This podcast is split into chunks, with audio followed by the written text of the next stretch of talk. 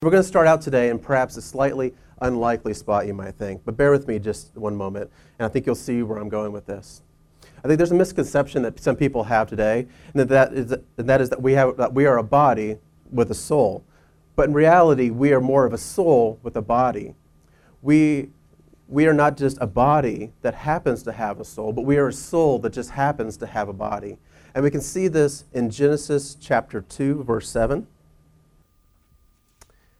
It says, Then the Lord formed, formed man of the dust of the ground and breathed into his nostrils a breath of life, and the man became a living creature. So God formed man. There was a body there, but there was no life. Not until God breathed into his nostrils the, the breath of life did he become a living creature, did he become the soul inside of the body. So you might ask, why is this an important distinction? Well, think about it this way How much time do we spend taking care of our physical bodies? I mean, we feed ourselves, we, we drink, we dress ourselves, we bathe. You know, some people put, put on makeup. So we spend all this time taking care of our spiritual or for our physical body. But if we are really a soul that just happens to have a body, how much time are we taking care, spend taking care of our spiritual body? You know, a lot of times for this, we look at kind of like those big three, right? Are you attending church? Are you reading the Bible? Um, are you praying on a regular basis? You know, we're all in a, in a, fallen world, so I mean, we all struggle with this. But it seems like in recent years, this, is, this becomes, as culture becomes more and more fast paced, this becomes more and more of a struggle. And so, to start off with this morning, I'd like to look at a few things that can kind of be a killer to our spiritual passion. The first one is an unbalanced schedule. Um, I know from my personal experience, um, I got put on a special project at work about a month ago, been working a lot of long hours. You know, when I get home from work after you know 12 or 14 hour days, the last thing in my mind is usually, hey, let's get, jump into God's Word and spend time in prayer. So an unbalanced schedule can can eat up the time that you might set aside for the Lord. Second one would be unused talent. God has given all of us a talent and, and, and a purpose and a passion for things that we sh- that he that He wants us to do, and if we aren't using them for Him, or if we aren't using them, you know, in our hobbies, maybe we have a hobby and we if we use our talent in that, we could use that as a witnessing tool. Or maybe we have a talent that we need that's needed in the church. If you aren't using your talent, you can find that your spiritual passion are dwindling.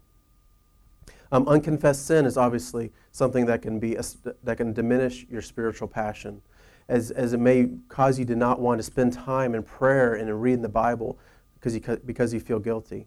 Unresolved conflict is another one. If you're in conflict with somebody, you maybe you don't want to go to church because you're afraid that you're going to get an argument with them. So maybe it causes a, a rift in that way. And the last one is an undernourished spirit. So if you're not spending time reading your Bible and praying daily, you can find your spiritual passion dwindling.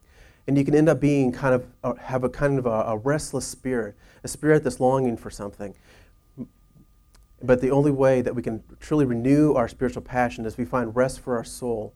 And to do that, we need to look to the Lord for that. Let's take a look at Psalm 62, verse 5.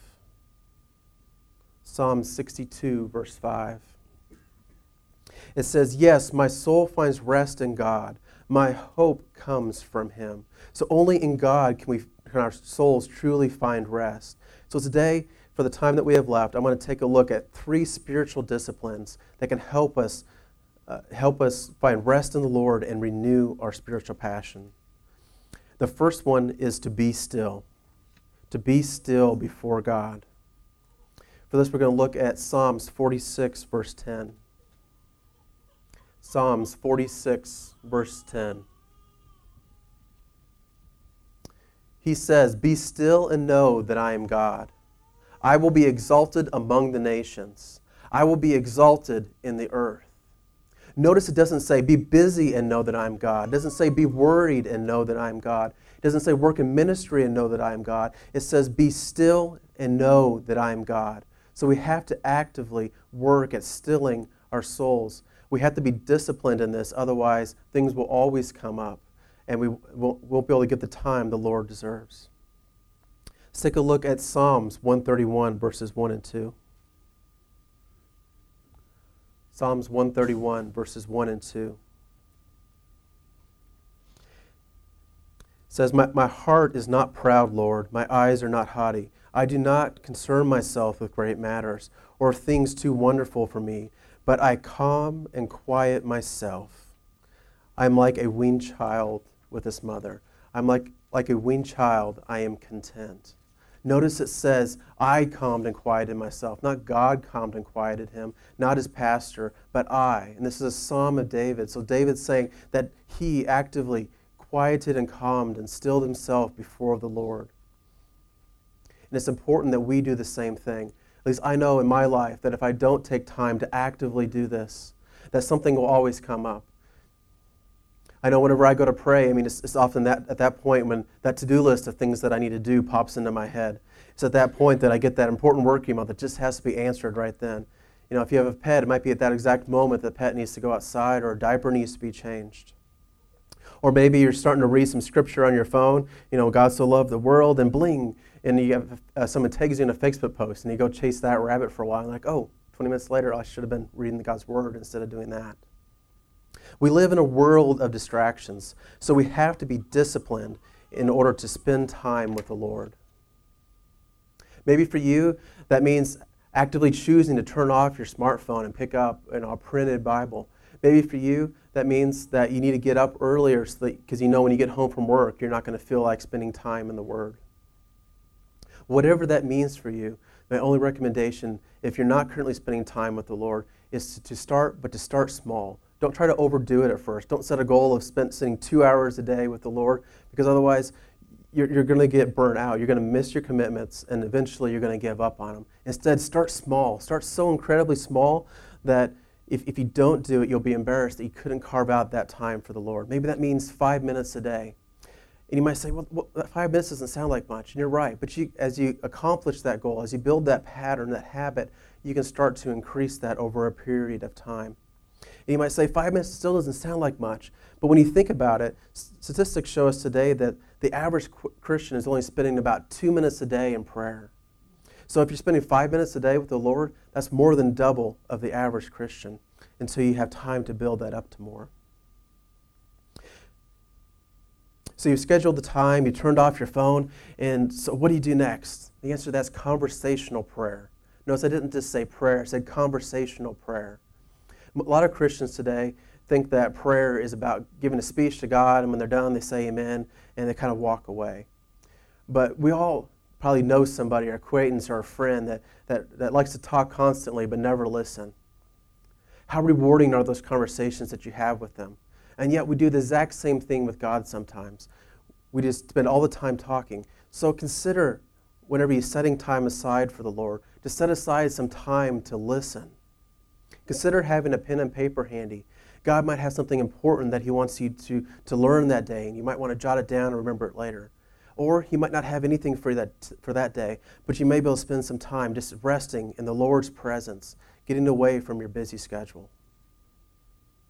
So, the first discipline is to be still. The second discipline I'd like to talk about this morning is to wait, to wait upon the Lord.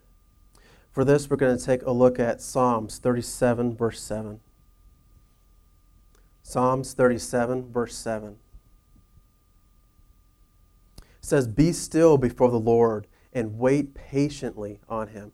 Notice it says, Wait patiently on him. This is completely against kind of the mantra of our culture today, right? Our culture says, I want it, I want it now. It's, it says, I need patience, but I need them now. Our culture today has, has, has gotten in a really big hurry with everything. We become that fast food generation, that microwave generation, where we want it, we want it now, we want it the way we want it. But sometimes we forget that God is not a fast food God. That sometimes we forget that God is more of a slow cooker God. He takes his time, it's gradual.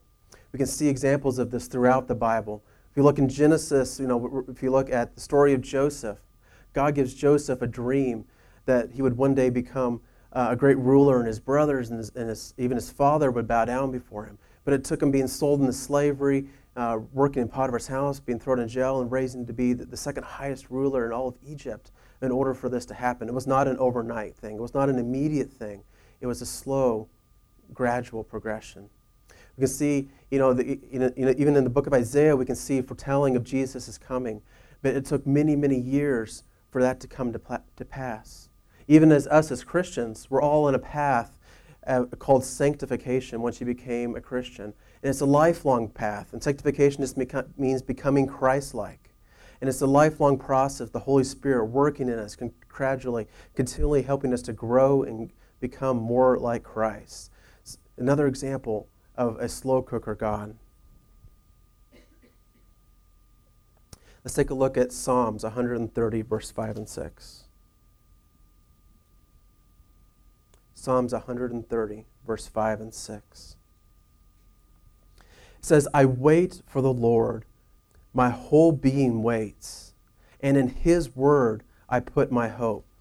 I wait for the Lord like the watchman waits for the morning. I think really to understand that scripture, I think we need to talk a little bit about this concept of the watchman. You see, back in Bible times, the, the cities were often had a wall around them to protect them. And, and from dusk until dawn, they'd have these watchmen, this, these guards stand watch on the wall. And it was a very heavy responsibility because they knew that if someone was going to attack, they'd attack at their most vulnerable point. Well, everybody in the city was asleep.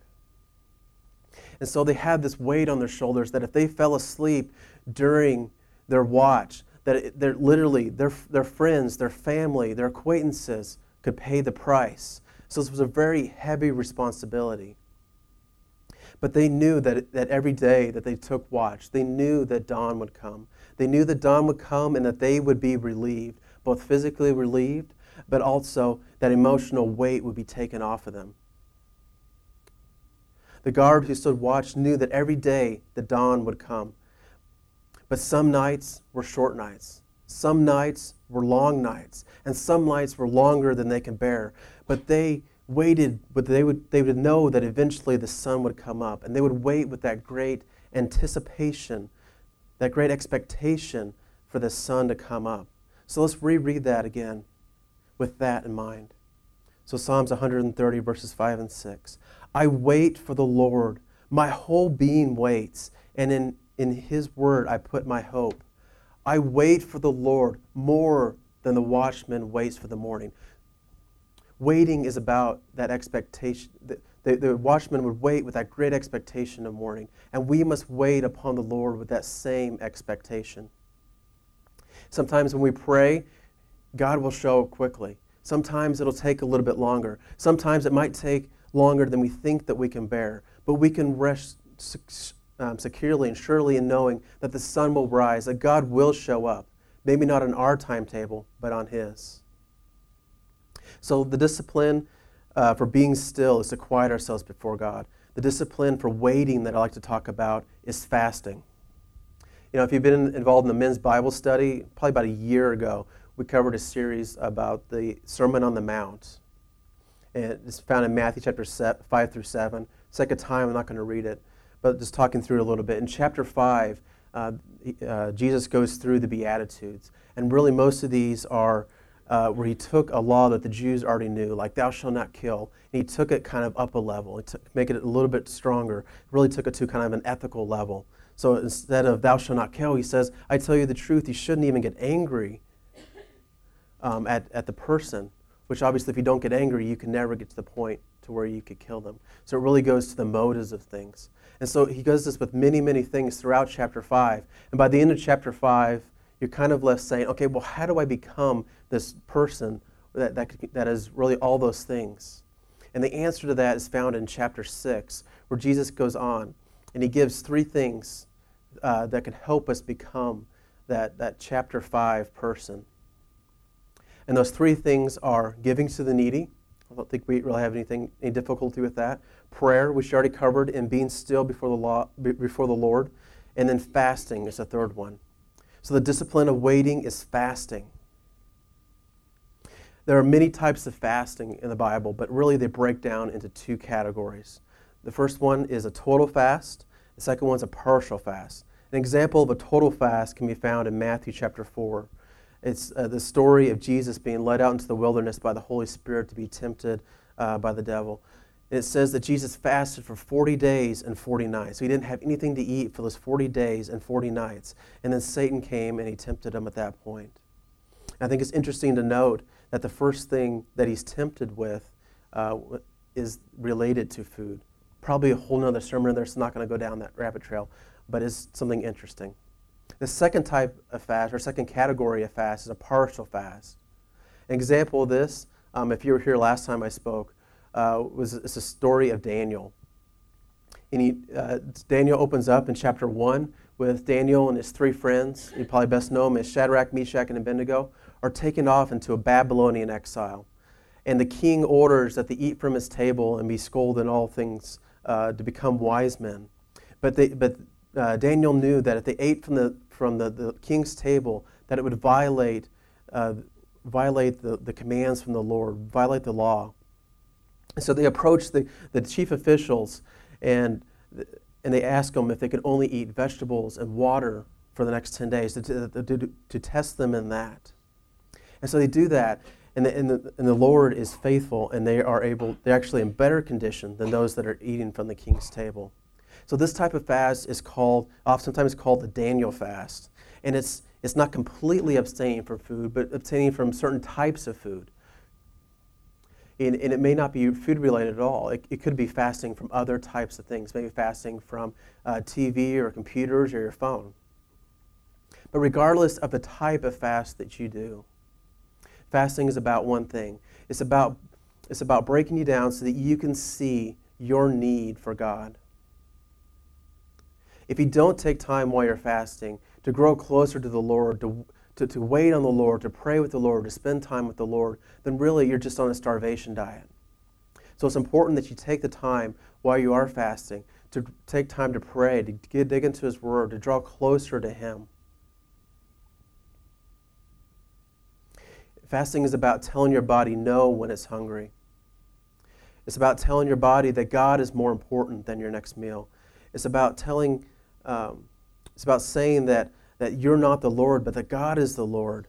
It's about praying to the Lord, Lord, as, I, as my physical body craves food right now, let me crave your spirit. Let me crave more of you in the same way. And maybe you can't do a total fast, but consider finding a way to fast and see what God will do with your relationship with Him. Maybe you can only fast one meal a day. Maybe for health reasons or for other reasons you can't fast at all. But consider finding something else that you can fast. Maybe it's, if it's TV, maybe it's an hour of TV a day. Imagine if you did that for 21 days and you were to spend 21 hours with the Lord.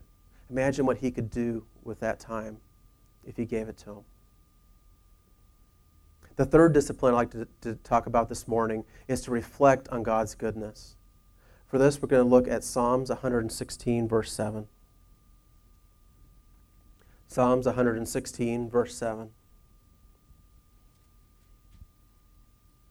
says, Return to your rest, my soul, for the Lord has been good to you.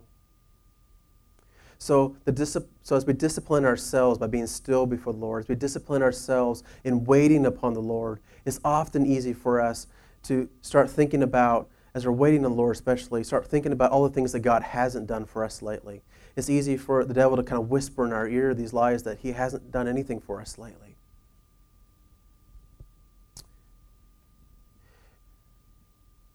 It kind of goes back to kind of that, that fast food mentality. Uh, we want it and we want it now. We want an answer and we want it now. But sometimes we forget that God is a slow cooker God. And we tend to have very short memories. So at times like these, I'd encourage you to think about all that God has done for you lately. I mean, for everybody here in this room, God has died on a cross so that we could have salvation. Uh, most, if not everybody here, has a roof over their head. Most of us, after today's sermon or service, are planning to go out and get some food. If you really take time to think about it, we have it pretty good. We have a lot that we can thank God for us. So, in closing, in a world that has gotten too busy for God, in a world that's constantly taking but seldom giving back. It's important that we take time to renew our spiritual passion and to do it through learning the disciplines of being still before the Lord, to take time out of our busy schedules, to get away from our distractions, to give God the time that He deserves. It's important that we learn to, to wait upon the Lord, to look for opportunities to fast and to wait on Him, to tell our bodies that God is more important than the next uh, next thing that we had planned. And as we're doing those things, as we're being still and as we're waiting to reflect on God's goodness daily and not to buy into the lies of the enemy. So today, as we're closing out, I'm going to have Danny come back to the keyboard. Um, I just want to kind of give us a little bit of time to, to be still before the Lord this morning and to, to wait on Him to see what He might have to speak with you today. Maybe in this time you can commit to the Lord to start spending some time with Him or to, to wait on Him, to find a way to maybe to fast or just reflecting on His goodness today. Um, so for the next few minutes, we want to open the altars or you can make an altar where you're at. I just want to give you an opportunity to be still before the Lord and see what He might have for you today. Um, and before we uh, close out this morning, uh, Danny's going to lead us in a time of communion as well.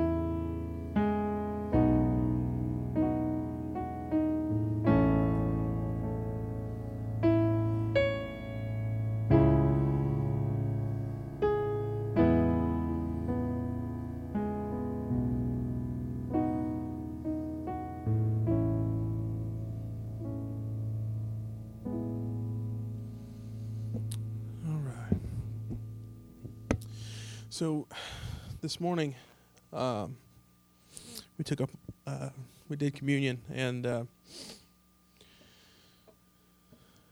I uh, before before we started doing communion, I, I felt like God was just saying, "I want you to surrender. Um, I want you to surrender all that you have." And uh, and so that's we originally sang a different song during first service, but. Uh, I really thought that that was appropriate um, to sing that song because isn't that what isn't that what Jesus did for us? He surrendered everything. Um, he surrendered his life um, so that we might have life. Um, nobody else could do that. Nobody else could live that perfect life that Jesus did. Um, but nevertheless, he still died on that cross for you, for me, whether or not we live like we should or not. Um, he did, and we have that ability to receive him and to and to try to be more like him. Um, I want to read from 1 Corinthians 11 um, before we take communion. Um, as as uh, Nathan's uh, coming around, um, he's going to bring the uh, the, el- the emblems to you. Um, and uh, what there's two cups. So on the on the bottom is a cracker, and on the top is the juice. So I'm going to take both of them. But 1 Corinthians 11, uh, 23 says, For I received from the Lord what I also delivered to you, that the Lord Jesus, on the night when he was betrayed, took bread. And when he gave thanks, he broke it and said, This is my body, which is for you. Do this in remembrance of me. He didn't say, Do this to be saved. Um, he didn't say, Do this to. Um, to be healed or do do anything like that. It's just do this in remembrance of me. For we're to remember what he did on the cross and never forget. In the same way, he also took the cup after supper, saying, This cup is the new covenant in my blood. Do this as often as you drink it in remembrance of me. We should do this every time we every time we eat. Um, every time we we we partake of food, um, we should remember what God did for us. But at, occasionally, once a month, um, we like to all get together and do it as a body um, here at church, um, and that way we can we can do it together, pray together, seek God together instead of just on our own. Um, you know, there's a afterwards in 27 and 28 there is uh, and 29 there's a there's kind of a um, a cautionary tale um, and you know it says whoever therefore eats the bread or drinks the cup of the lord in an unworthy manner will be guilty concerning the body and blood of the lord. Let a person examine himself then and so eat of the bread and drink of the cup. For anyone who eats and drinks without discerning the body eats and drinks judgments on himself. Um, so as as we partake of communion today um, before we do before we take it i want to spend just a moment um, so that we can reflect reflect on on god all the good things that he's done for us. Um, ask god um, to reveal to you anything um, that may be uh, unworthy of him because the, it, the bible tells us to examine ourselves we're not worthy of it by any means but if there is something in our life that needs to be removed. I pray that you would ask God to help you with that and remove it this time. Father, we love you, God. We just pray, Lord, that you would that you would open our hearts and our minds, Father. Lord, I pray that we would examine ourselves, Father, and and, and God, that you would reveal to us, Lord, if there be any sin in our lives, Father, Lord, any anything that holds us back from you, God. I pray that you would reveal it to us, God. I pray, God, Lord, that we would we would be open, God, to you forgiveness, God. And if there's unforgiveness in our hearts, Father, I pray that God, that would be removed at this time, Father. And I pray that you, God, Father, would be that focus. You would be our desire, God, because you died on the cross for our sins, Lord. And we thank you for it in Jesus' name. Amen. So I'm going to pray over each of these emblems, um, and then I'd like to take them. And then afterwards, um, I'll have Andrew um, just play a little worship music. I just want us to sit um, and just thank God, praise Him, um, talk to God um, because these, as their emblems, represent something so amazing that if we don't, he's not getting the praise that he deserves. So, Father, Lord, we thank you, God, for your body. We thank you, Lord, for that you went to the cross, Father. Your body was broken and bruised, Father. You, the stripes that were on your back, Father, Lord, were meant for our healings, God. And Father, we thank you for that. We love you in Jesus' name. Amen.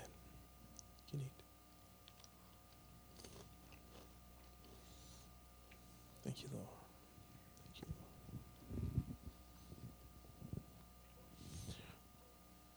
Next, Lord, as, as we drink this juice, Father, Lord, we remember, God, the blood that you shed on, on Calvary, God, the blood that you shed on the cross, Father. Your word declares that nothing can cover sin except the blood of Jesus, Father. And we thank you for that because you lived a sinless life.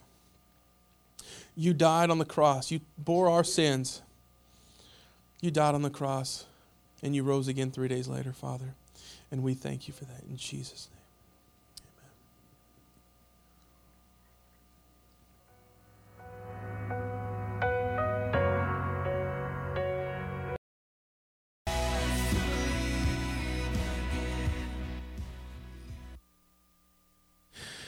Well, thank you guys for coming out this morning. Um, keep our pastors in your in your prayers today. Uh, they're out at the marriage retreat and uh, hopefully having a good time and learning how to be better spouses and husbands, mainly, I would suppose. it's not the wife, I know. All right, uh, let's go ahead and close in prayer. Father, we thank you, God. We love you, Lord, and we just pray that you would continue with us the rest of the day, God. And I pray, Father, that that this word, God, would not return void, but God, we would would be able to focus on you, God, and we would spend the, the time, God. We would make the sacrifice to spend time with you, at, take out of our busy day, Father, Lord, because we love you and because you love us. We thank you in Jesus' name. Amen. Y'all have a good day.